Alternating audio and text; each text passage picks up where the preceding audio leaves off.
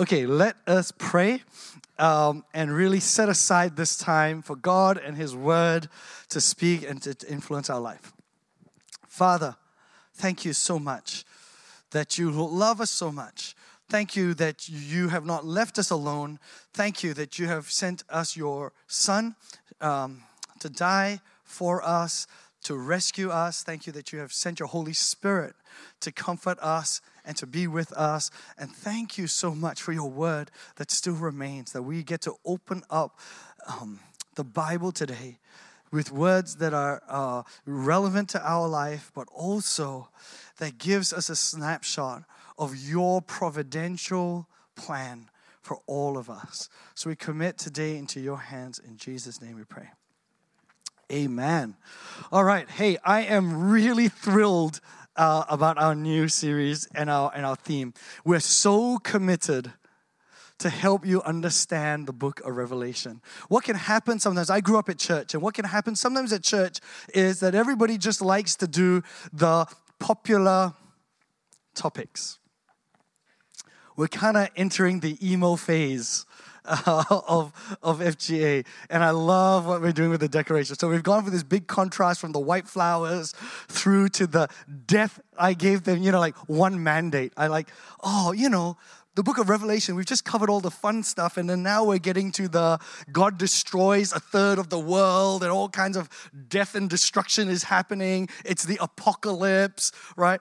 And so that was like my briefing and, and then they okay okay well let's just go all black and so fantastic fantastic. I'm hoping it'll help us to sort of settle in. But one of the things that you have to realize about the um, i guess our approach here at fga is that I, i'm very very keen for us to be biblically literate. That means that our christian life is not influenced just by popular topics, things that, that would get people to show up, that we're not just tackling the, the candy cane side of Christianity, but rather that we're systematically over time. You know, maybe even if you um, spend a lifetime maybe at FJ, some of these guys, I've, uh, some of you I've taught as a Sunday school teacher all the way through, you know. And so last year we did the book of Genesis, and this year we're doing the book of Revelation um, I want to encourage you to open up the Bible, even to the parts of the Bible that are just not nice to look at. They make it very, very, very uncomfortable for you to explain Christianity to somebody else.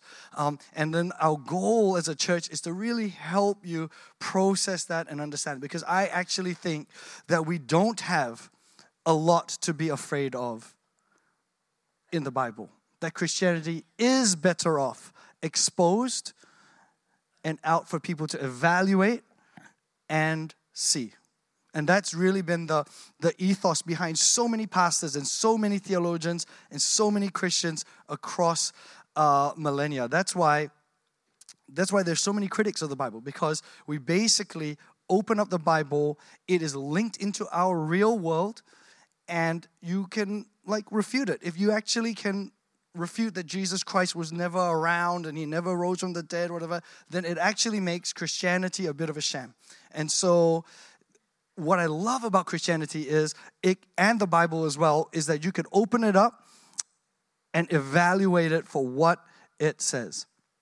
I want to encourage everybody as well. Like, we are kicking off a new home group series. We're doing our home group leaders training uh, this afternoon. But if you've been doing the seven letters uh, with us. We're starting a new home group series. If you're not in a home group, now is a good time to join the home group because we will probably more than the Sunday service, we will be unpacking the book of Revelation, the tricky parts of the book of Revelation. So much goes on at FGA outside just the Sunday service. And then also in the Sunday service, you know, like next week, we have a guest speaker.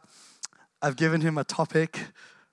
Maybe we'll hit it broadly we'll cover it, you know. And so I, I want to put it to you that you want to augment your Sunday service attendance with more of the life of church so that you can get a bigger uh, sense of what God is doing in and through us. Okay, broadly, so it's called the end game because we're trying to figure out what is God's end game, right?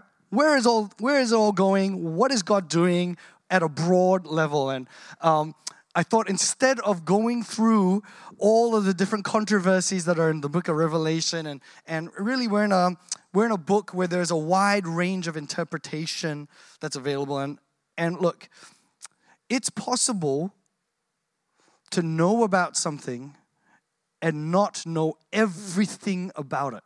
So if you imagine the people living in the Old Testament as they saw the prophecies about Jesus, right? It it was really hard for you to be living in that time, pinpoint that Jesus was going to be born in Bethlehem and that would be Jesus, and it would be so hard. But what happens is it does come to pass, and then you can look back with much more clarity. And so, what we're going to do with this series is understand the book of Revelation thematically. That means I'm going to try to say things that all Christians agree, that everybody can get when they read the book of Revelation. You can get the major thrust of the big points of the book of Revelation. Then, even sitting in this room, maybe even in my own house, we might all disagree slightly on the edges of it because we're dealing with a prophetic book. All right? We're talking about things that no one has ever seen and we have not lived through yet. So, here's a quick recap uh, about the book of Revelation. I just want to, uh, if you uh, have joined us since the beginning of this year, you would have seen us cover Revelation. We would have opened up with the seven letters, the seven love letters that the home groups have been doing. And then we went into the throne room series, which ch- covered chapters four and five. All right? But broadly, the Bible can be seen in five movements creation, covenant, Christ, his church, and then consummation. And I don't think you can get a good understanding of the Bible if you just go, the book of Revelation is too hard. And so you just stop at all the letters to the churches, uh, the epistles and the like, and then you just you pause and you just go, too crazy, too hard. Uh, in fact, what I think is that if we were to actually cover these major movements in the Bible, you would get a better sense of where we are placed in the world and what God's greater plan is. And sometimes in our day to day struggles, in our day to day issues, it is helpful to understand that we sit in God's providence. So, what does the book of Revelation reveal? It's revelation, right? What does it reveal? Providential, eschatological, and apocalyptic things. All right, and we covered that uh, a little bit earlier on. I'll just summarize it. Providential just means that God, you know, pro and video sees ahead. Eschatological just means end, and this is probably uh, the the best summary I can give of the apocalyptic genre that the book of Revelation is written in, all right? It is God is guiding history, right? So it's providential in nature. God is guiding history to a final goal. It's not a mysterious random goal, which God Himself will bring about in the near future. God has something to do about with it. Right? So you see all the initiating by God, the opening of the seals and things happen. Okay. So God is guiding His history to a final goal which God himself will bring about in the near future in a particular way. It's it's just as Jesus came into the world in a particular anytime you play around with our real world, you've got to get into the particulars. Anytime because our world is full of details, full of real people with real events. And so Jesus came as a real person in a real event, in a real place with real things happening. And the world will end in a real way, in a real people, in a, in a particular way that he himself has revealed. That's a summary of the apocalyptic genre of the book of Revelation. But why should we even put any weight on it? Why should we even care about the book of Revelation at all? Like, I might as well have been reading you poetry from some famous poet, or why, why should we? And I want to make the case that biblical prophecy, biblical prophecy, not YouTube, not Facebook prophecy, um, sits in a special place. That we have seen in our global world history biblical prophecy been given, and then thousands of years later, multiple authors later, they're not, all coordinating. These are written, they it's been encoded into a culture of a people even who expected a Messiah to come. And so I think the Messiah and Jesus, as, as an example of many of the other prophecies, but the best example is probably Jesus Christ himself. That the last time prophetic words were written that were a little bit hard to understand, it came true. And so then it, it is on us then when we read prophetic words about the next phase of God's end game that we should take heed to these words. So, you know, I don't want to go into it. We did that earlier on this year. But prophecy examples would be he'd be born of a virgin, he'd be a suffering servant, you know, all the way even to he'd be born in Bethlehem, all the way through to his genealogy, how he would die, how he would be pierced on the side, various other things. And you can go through and see how biblical prophecy has been tested in our real world. Okay, so when we look at the themes in the book of Revelation, another thing that I'm going to be doing is, and this is all the preamble, so we've got you know the whole month of this, so I'm going to try and set us up as as best as we can. Um, we're going to be looking at the book of Revelation with a Hebraic lens. What that means is that we're going to try to see these cycles and these types and these echoes that occur in the book of Revelation. No theologian actually, actually believes that the book of Revelation should be read and is literally chapter 1, chapter 2, chapter 3, chapter 4, chapter 5, chapter 6, and those are how everything is going to occur in the end times. All right? Because it's a symbolic book. All right, the genre is symbolic. So, what you see is cycles and types of things that actually we have seen before in the Bible and what you see in um, the Old Testament. So why I call it a Hebraic lens is because it first started in the Old Testament, the, and the, the I guess the Old Testament has these cycles of us sinning, then repenting, then God forgiving, then us sinning again, or or maybe there's these types of Jesus Christ that that you know it's like Jesus but not really quite Jesus, and then and so you see these things repeat and repeat and echo all through the Bible, but also all through our lives. So much so that we can do the book of Genesis last year and call the series Only Human or whatever it is. Because some of the issues that are brought up in the book of Genesis, we are still dealing with in our world today. That's how relevant the Bible is. It's not become so obsolete. If you think about um, some of the books you read, maybe in 2,000 years, nobody's going to read that book or the Endgame Avenger series. Maybe 2,000 years later, no one's gonna watch it. But the book of Revelation and God's Endgame, oh my goodness, has inspired hundreds of millions of dollars worth of artwork and has been looked at for thousands and thousands of years. All right? So, anyway, there are these cycles, there are these types, and they echo. They just think of repeating patterns. Why is that? So that when we see something that we have never seen before, that we can never describe or comprehend, we have somewhat of a reference point. So, one way you could look at it is the whole Bible, in many senses, culminates. All of history culminates in what is going to happen in the book of Revelation. So that if you look carefully through it, you will see repeats, cycles, types that hint towards what that is going to be. So that it's not a complete surprise for us. All right? Um, let's look at our anchor verse for the whole of this year. Uh, you, you, may not know this, but I'm hoping, you know, we're still in the early parts of the year. So um, this year we're looking at Revelation 1 5 to 6. Uh, Revelation 1, oh, okay, I've just been untethered from control. Um, so Revelation 1 5 to 6. And from Jesus Christ, the faithful witness, uh, so our theme is faithful and true, the firstborn of the dead, the ruler of the kings on earth. And then we go to him who loves us. And that was the seven love letters that we looked at to him who loves us.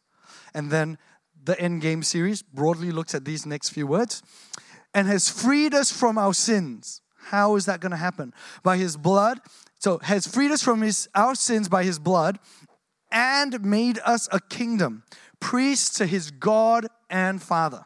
So this whole the whole end game is about how, what is uh, what is God's end game? Where is God taking us? He's making us a kingdom, a new heaven and a new earth. He's making us a place where we can dwell with Him, that we could be uh, priests to God and Father, that we could be relating with Him. That's what priests do, they relate God and man.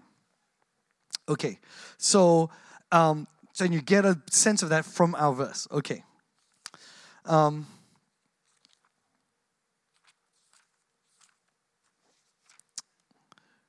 let me very quickly then. Also go revelation i've got a lot of preamble to cover because we, it's been a while since we've done the book of revelation. Okay so here's a quick update. Chapter 1 to 5 chapter 1 is the intro. It introduces jesus christ. It's got all these qualities that are repeated in the seven love letters right? And then the second part in um, 2 and 3 you get the letters to the churches which are love letters. Go back and look at that series. Then chapter 4 and chapter 5 is the vision of the throne room. And now after all of that preamble, which was quite kind of interesting and I feel fun, um, we get into the real dark parts of the book of Revelation that begin with Revelation chapter 6. And today's topic is good versus evil, part 1. Good versus evil, part 1. It's a major theme Okay, again, I am being pulled out of. Okay, you may need to just uh, run it over there.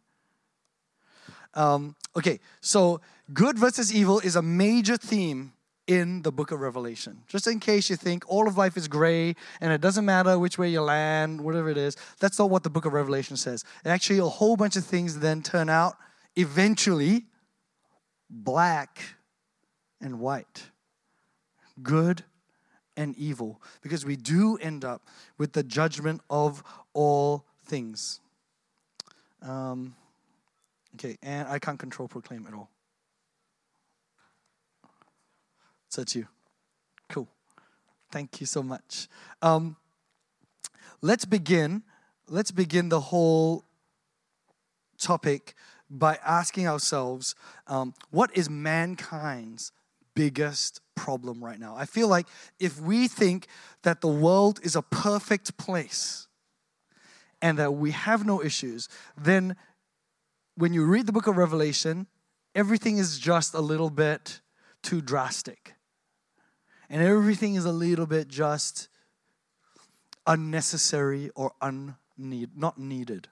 So I think first let's begin with a very accurate picture of the world that we live in. What do you think are mankind's biggest problems? And I want to encourage you to write that down right now. So as we go through this, just write down. Now, if you're going to write down the word sin, just cancel it right there and then. Okay? That's cheating. That's, that's like that's like me running Sunday school class and everybody saying Jesus, right? Let's be a bit more. I mean, it's kind of correct, but let's get into a little bit more detail than that. What are the actual problems, right?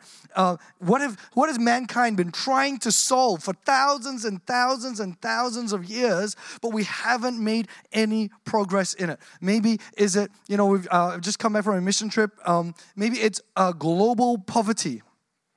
Right, and you got you got your Philippines in there, and we're going and helping them out, but we're still not solving the poverty that's in Philippines, and that's just one country. Maybe it's because government is mankind's biggest problem. You know, like Animal Farm or whatever it is. You, you, you vote somebody into power and then they're just gonna have power disparity and they're gonna abuse their power. Maybe then that leads to slavery, right? And then it's powerful people enslaving other people in a range of ways, whether that is um, into uh, child labor, through the sex trade, through the, a range of things. But maybe it's not even the slavery, maybe it's not people's fault the, the, the government's fault. Maybe it's demand, right? It's the consumption that drives the demand for slavery.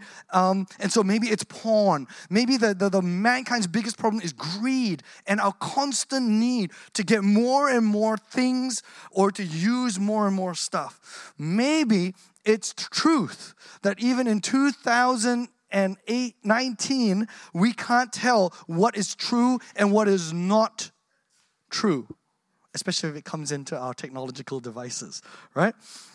Maybe it is the natural world that is mankind's biggest problems that the environment is our biggest problem that that everything is um decaying. And maybe we're part of the reason why it's decaying so fast. Maybe mankind's biggest problem is death so anyway whatever you guys wrote down just keep one in view because mankind has a lot of problems and we are nowhere near close to solving it. In fact, some of the problems that I've listed have gotten worse in our generation, in our time. All right? So oh we are probably seeing the most number of people in slavery in, on the history of this planet. Mainly because there's a lot more people in this planet now, but still, we're, we're still seeing that.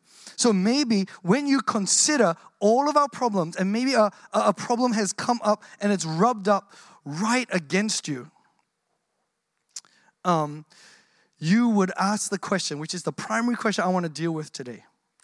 Why would a good God allow bad things to happen? If God was so in control, and if the book of Revelation is God moving everything to his end game, right?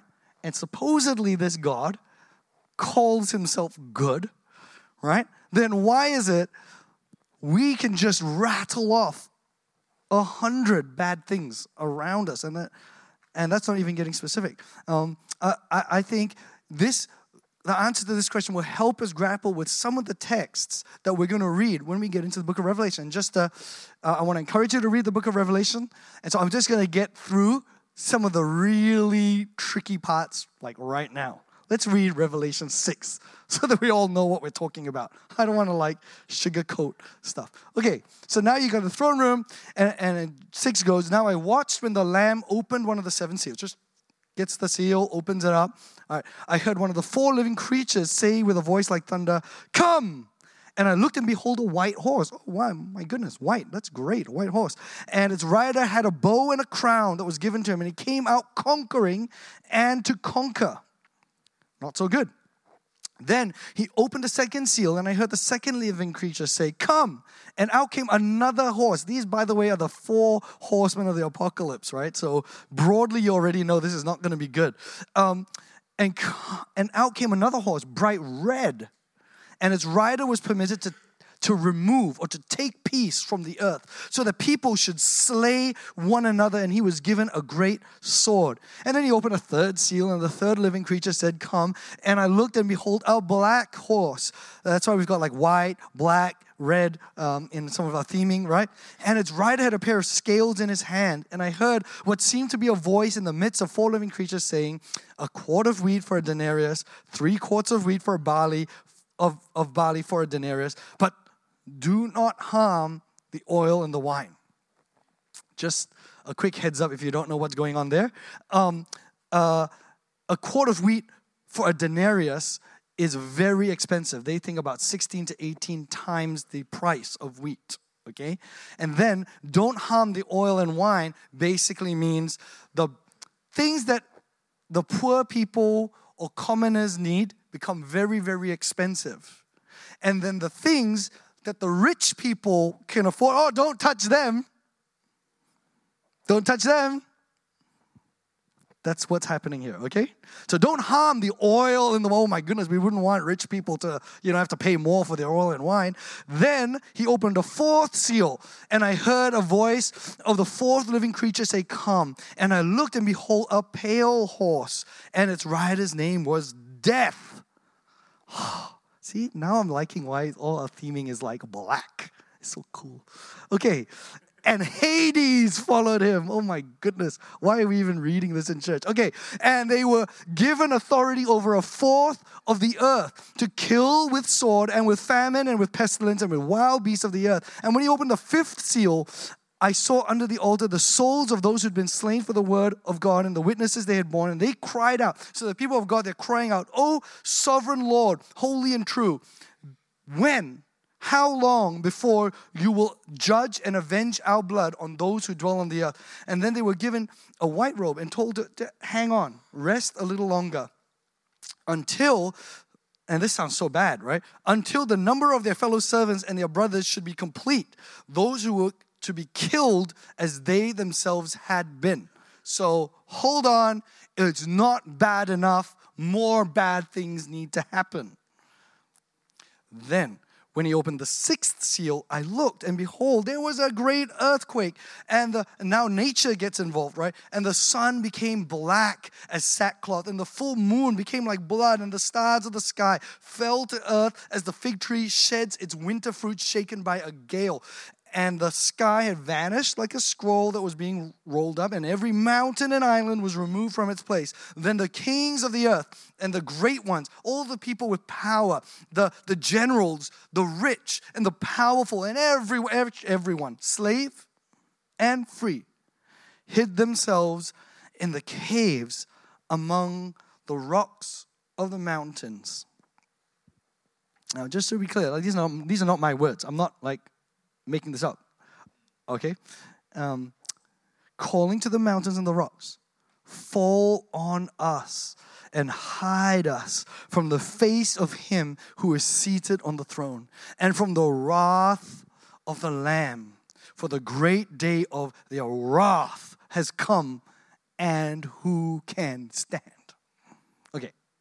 Like, I don't know what kind of Bible preachers who say, oh, Christianity is fantastic and you're all, everything's always going to turn out super amazing. And like, I don't know what kind of Bible they're reading because it's certainly not these verses from this chapter. So something is going on here. Something is going on here. We can't just cut out parts of the Bible that we don't like, right? Okay, so why would then and this is just, by the way, I've just finished the cycle. I finished a typical cycle. One, two, three, four, five, six, seven begins the opening of the next section. Right? If you're if you're trying to work your way through the book of Revelation. All right. So anyway, book of Revelation kind of goes like that again, again, again, again. You're gonna get a lot of what I exactly read. Okay. Why would a good God then allow bad things to happen? At some point in time, if we're very, very honest, you have asked this question. For some of us, the answer to this very, very question has marked the end of our faith. How we've answered this question is pretty much the reason why our faith died. Or maybe your faith is right now dying a slow death because of the answer to this question. Maybe because you dislike this world. maybe bad things, the bad things that are in the world are rubbing up against your life. It's happening to you, it's affecting you. And you are wondering, why would this good God, who calls himself good, allow bad things to happen? Maybe you, you don't even think that God Himself may be necessarily bad, but if he's so powerful, why does he allow bad things to happen, right? So you might think, oh, God himself doesn't himself do bad things, but if he's so powerful, if he could stop everything, right, why couldn't he just stop all the bad things? So these are big, big questions that kind of plagues us. But isn't it true that when you ask this question, when you ask this question, why would a good God allow bad things to happen? Isn't it true that we are usually focused on the bad that is out there? The bad that is outside of us, whether it is other people, whether it's the government, the abusers, the liars, the cheaters, the scumbags. Isn't it true that when we ask this question, we rarely ask the question then, why doesn't God judge me? Right? Because we, we tend to, there's a tendency in us to ignore and play down the bad or the evil that is in us. The, the inherent question of how could a good God allow bad things to happen is so emotional that we are often blind to our bias to that question. It's, it's so we we don't want all the bad in the world to disappear. There are a few bad things we kind of indulge in. There's a few, you know, it's not that bad because it's my it's my badness. It's not all those ridiculous bad things that other people do. When we wish for God to deal or, or, or, or differentiate or judge the bad things that happen to resolve the bad things in this world, we inevitably, I think, bias because of that emotional nature of it.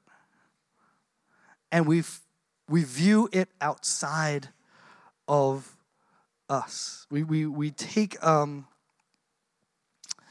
we sort of step aside from it. We, we don't ask, how could a God, good God let me happen? How could a good God allow me into this world? Me with my free will, with my intelligence, my love of life. Me who makes bad things happen and who does bad things. Let me ask you a very honest question. Have you, and we don't need to go into the deep theology of anything, okay? Like, let's just be very, very honest. Have you ever done anything bad? Let's just begin with that question. Don't worry about the theology of all those things. Just answer honestly yourself Have you ever done anything bad? Or have you ever wanted to do something evil? You've wanted to do something evil, but you've not done it because you're so scared that you'll get caught. So, the consequences of when a judge comes to catch you, the consequences is what stopped you. But actually, if there were no consequences, you just cheat on that exam. You just speed through the red light. You just go through. Have you ever, have you ever had that? Because I'd, I'd be willing to bet that's all of us who've either done bad or really wanted to do bad. So we're not so quick to ask, why doesn't God judge me? There is evil in me. And so, how do you think that collectively humanity gets to the way it is? It's comprised of people who are the same flesh and blood, like us. So, if we're going to be solving the problems of humanity, at some level, we're solving the problems of ourselves, who the sum total of us then becomes humanity if the if, if the plan and you know I gotta have an Avengers um, link in there somewhere, right? Okay, if the plan, and I'm sorry if I'm spoiling Infinity War, but oh my goodness, it was a year ago. Okay, so like if the plan was to just snap away from existence all evil in the world. All right? Because I know that's kind of what you're thinking. Why, why didn't God do that? Well, then we would be snapped away. Make no mistake about it. There would be no one, zero, no one to ask the question, why is God allowing that? Because only robots would exist. Only people with no free will, intelligence, and choice would exist. Gone would be people who could, of their own volition, ask even that question. Because every one of us who answered that question, have we done something bad, would be gone. That is the inherent problem with the question of us as creation trying to judge a God who made us when we ourselves are not good enough, lest we ask to be judged and we are judged on the wrong side of that snap. That's that's what we have to get as a as a, a, inherent understanding before we even open up the book of Revelation. Otherwise, the book of Revelation really really doesn't make sense if things are so amazing and we're so good and everything is so amazing. Why is God doing such drastic measures? So instead of the big snap, God does the hard, often uncomfortable work of changing us from the inside. It's like pulling out weeds from its root. It's like a surgeon who has to go in and cut out the cancer. The surgeon has to distinguish what is cancer and what's the good part of a person's body. You got to distinguish the good from the evil. Do you know what that's called? Judging. You have to make a judgment at some level. If you're going to deal with inherently the evil that's in us, there needs to be some level of judging. Otherwise, the alternative is a blanket solution which obliterates all of us. You know, John, John knew this really well. John, who wrote the book of Revelation, but also one of the disciples, wrote uh, Matthew, Mark, Luke, John. He saw Jesus. Jesus, who came in the flesh, Jesus was surrounded by evil. He didn't oblit, obliterate all the evil that was around him when he showed up on earth. He's like, oh, I'm here. Like, showed up in lightning, snap, everything's all gone. You know, I'm Jesus, I've arrived, everyone's all.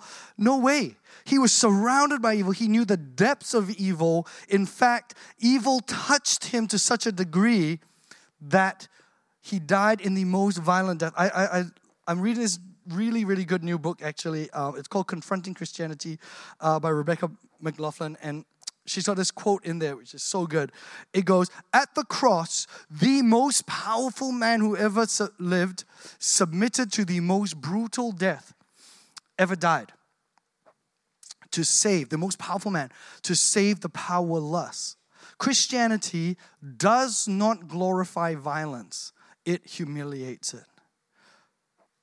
This means that in Christ, despite all the worst of the evil that could happen, God would go through all of that with the goal actually of saying that it's not that powerful, it can be defeated, and that we can be saved. You know, I'm reminded, I'm going to try and keep it pretty anonymous here, but um, hard to keep things anonymous at FGA. Anyway, uh, I, I, think it must be like a year or so ago. I, I met this family. They came in, visitor, um, and they were looking for a, a surgeon who um, attends our church. And I met this family. I think I was uh, I was talking to the the guy or maybe his wife. Anyway, we were chatting, and he was saying, "Oh, you have to." Is this surgeon here? Did he come to church this Sunday? I need to find him because this guy saved my life. And I was talking to this guy, he looks, you know, a little bit weak. He's not like, and, and he was saying he was in such a bad state. But it was only because of that open heart surgery, because of what took place, that he was able to deal and resolve these issues that were inside of his body. And he was willing to pay a price for it and come out alive and healthy on the other side. And I think unless we have that view that we as humanity is sick and broken, and then us as individuals, we're sick and broken, I don't think you can actually approach correctly the book of Revelation.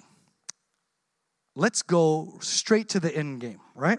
This is the key passage for the whole of series of Endgame. It's the key passage we're going to be looking at in our home group series as well. I really want to encourage you to go into the home group because that's where you'll have more of a discussion around these things. Okay, so Revelation 20, we're at the end of the Bible, we're at the end of the book of Revelation.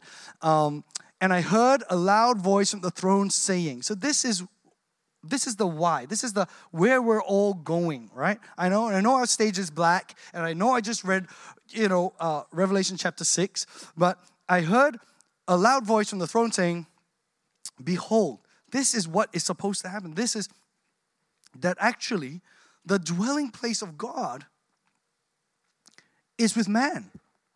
And, and he will dwell with them, and they will be his people and God Himself will be with them as their God. And He will wipe away every tear from their eyes, and death shall be no more. Neither shall there be mourning, nor crying, nor pain anymore, for the former things have passed away. And I want you to ask this question how do we get there? It's not as simple as you would imagine. Otherwise, mankind, ourselves, with our robots and our ideas and our creativity and our different cultures, we would have created a utopia. We would have created a world where there was no more death, mourning, crying, pain.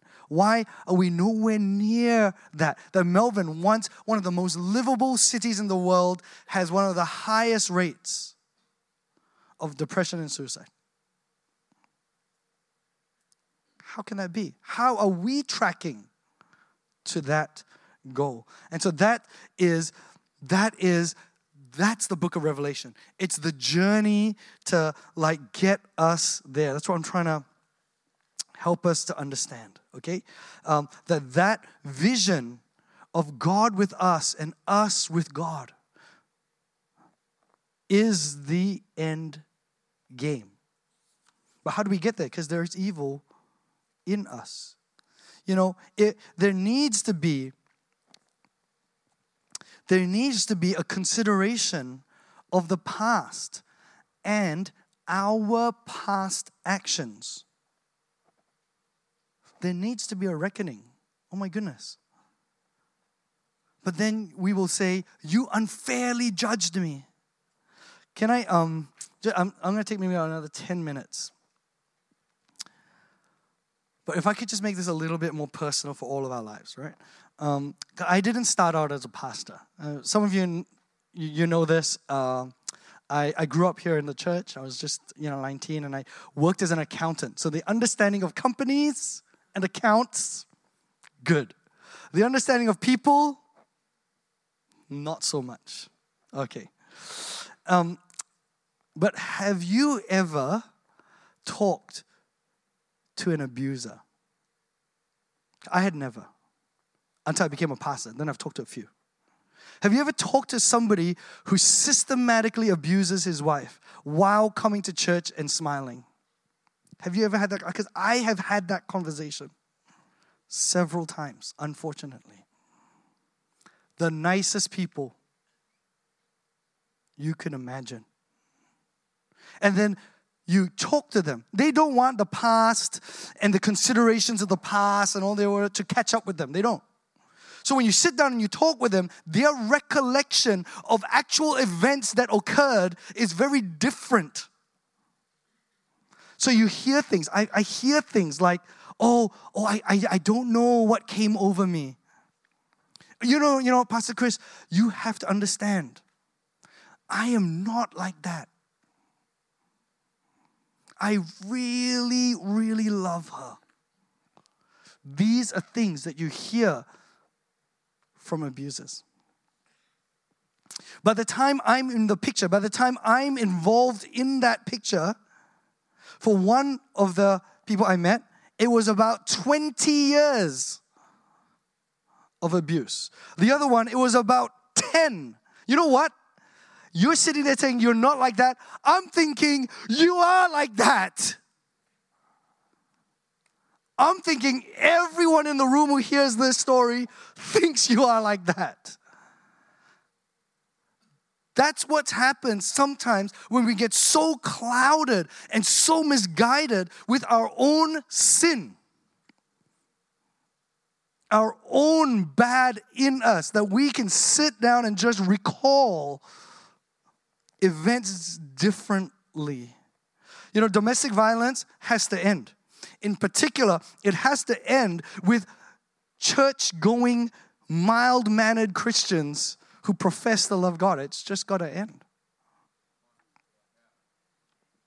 But can you imagine thousands and thousands and thousands of years of mankind doing all kinds of terrible things to the planet we've been given, to the people who we're supposed to love, and to a God who made us. Now, I want you then to ask, because once you get the perspective right, it's a whole new different question, I think.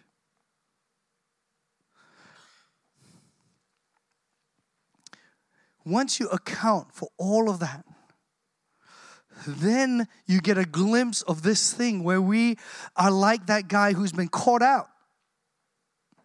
And we go, we're hiding, fall on us, hide us from the wrath of the Lamb, for the great day of the wrath has come. And actually, which one of us can stand? Actually, which one of us can stand?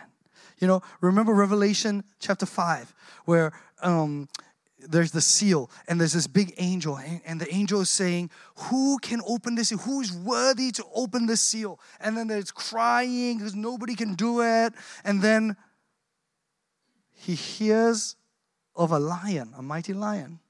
And then when he looks john looks he sees a tiny lamb that was slain the lion and the lamb. And he comes and he opens that seal. What's the big deal about opening the seal the seal that that just precedes all of chapter 6 that we read. It's because whoever opens this seal has to deal with the gunk and the dirt and the mess that is sealed up or covered up in it. It's like a surgeon who, who has to go in. And unfortunately, there's a lot of damage being done. Like, I'm not a doctor, but oh my goodness, I don't even like a needle poked into my arm. Like by the time you're cutting up somebody, you're poking around in there. That's a lot of damage being done. My, I've got a cousin who's an anesthetist, and I thought he puts people to sleep. He's like, Chris, I keep people alive. I keep people alive while the surgeon's like just mucking around the person's body, right? Because so much damage gets done. Actually, actually, when you're going in to a diseased body, to try and fix it. So much easier to kill the person or snap it away. But then, you don't get the restoration, the hard won restoration and salvation that is in view. So, seems really tough. Matthew 19, 25 and 26. And we're just at the beginning of the series. Can I encourage you? Like, I know I haven't answered all the questions, and I know it's probably more a can of worms than anything right at this moment. But we're going to go through the major themes in the book of Revelation. And, and we had to open up some pretty dark uh, pictures. But, but Matthew 19, 25 to 26, you know, the disciples, they're wondering, like, if it's like so bad, honestly, who then can be saved. Who then? We're talking about the real salvation. How? And Jesus looked at them and said, With man, like this whole passage has a different light in view of the book of Revelation, actually. So, Jesus looked at them and said, With man, this is impossible. That's why that's why Jesus is so key. Because if it was possible with man, do you not think we would have done this by now? With man, this is impossible. And I know this verse, oh my goodness, this verse gets misquoted so many times because they think Jesus is talking about you getting the A plus or being able to buy a BMW or whatever. I don't know, whatever it is. But Jesus is not talking about that. Jesus is talking about the impossible things that mankind could not even do. But with God is made possible. All right? So I want to end today like this. I want to give you an actual opportunity to be dead honest about your life and the state of your life, mine included. Um, well, all eyes are closed, and I'm just gonna. Uh, I, I, really want to pray for you. I, I, we cannot go into this series. I think having the standard. You know, I, I grew up here in Australia. Um, we can't have that standard. I am I sit above God. I judge the whole world. I am the, I know, like, God just doesn't meet my standards, you know, God's not the kind of God. Like, I think if we're going to go through this series and we're going to actually open up the Bible to see what it has to say for us, there has to be at some level some honesty, some kind of authentic recognition that in that we are somehow very very broken and that there are these things that are impossible for us. They're just impossible for us. But with god it is possible. With god. Came at a terrible price actually. Came at a terrible price not cheap for jesus himself and I want to put it to you for humanity itself. None of these things are cheap. One of the themes that we'll cover going forward is counterfeit versus original. And one thing you'll discover about counterfeit is it's cheap. And the original is always expensive. So if um, today, while all eyes are closed, if you want to take that first step in saying, I need you, God, and you want to, um, you know, just as the very first step, you want to begin a life of following after Jesus Christ. And um, we're happy to have a conversation with you afterwards. I know I haven't done a fully a full explanation of the gospel yet, but if you are recognizing that you need help and you want to turn to God while all eyes are closed, I want to give you an opportunity right now. You put up your hand, I want to pray for you and I want to talk to you after the service. So if that's you, if you're sitting here and you're going, I need God in my life, can you put up your hand today and I want to pray for you right now? Okay, I see your hand. I see, I see your hand. I see, okay, great. I see the many hands here. Father, I pray for each person who's put up their hand, Lord. Um, I thank you, Lord God, that you love them so much. I thank you, Lord God, that you understand so much the difficulty of what's going on. And I thank you that your, um, your answer is not cheap, it's not cliched, that your answer is not easily won, but that it is all powerful. I pray, Lord God, for each person who's put up their hand, Lord, that they would, um, that you would show up for them. Lord God, that, that today would be a turning point in their life, that as they take steps towards you, Lord God, that you would reveal yourself to them. In Jesus' name. Now, if that was you, if you put up your hand, I really would, I'm going to stay back here. I would really love for you to have a chat with me after the service because it's probably not enough to just put up your hand in a church service and then know nothing about God or the Bible that He gave us. So I, I want to give you a Bible, I want to talk to you about it. Okay, but then, just for the rest of us as we close, um, I want to open up the altar. So you can go out, you can get your food. Uh, if you pre ordered, you know, your food will be waiting for you. But if you need to deal with sin in your life, trust me, I've been a pastor here, literally here at FGA for 15 years. And there's all kinds of evil that goes on. You would not believe it in our own church. So if that's you, you need to come up. And some things need to be confessed, and some things need to be dealt with. All right? And so I will also want to encourage you as we end the service that you are also welcome to come up.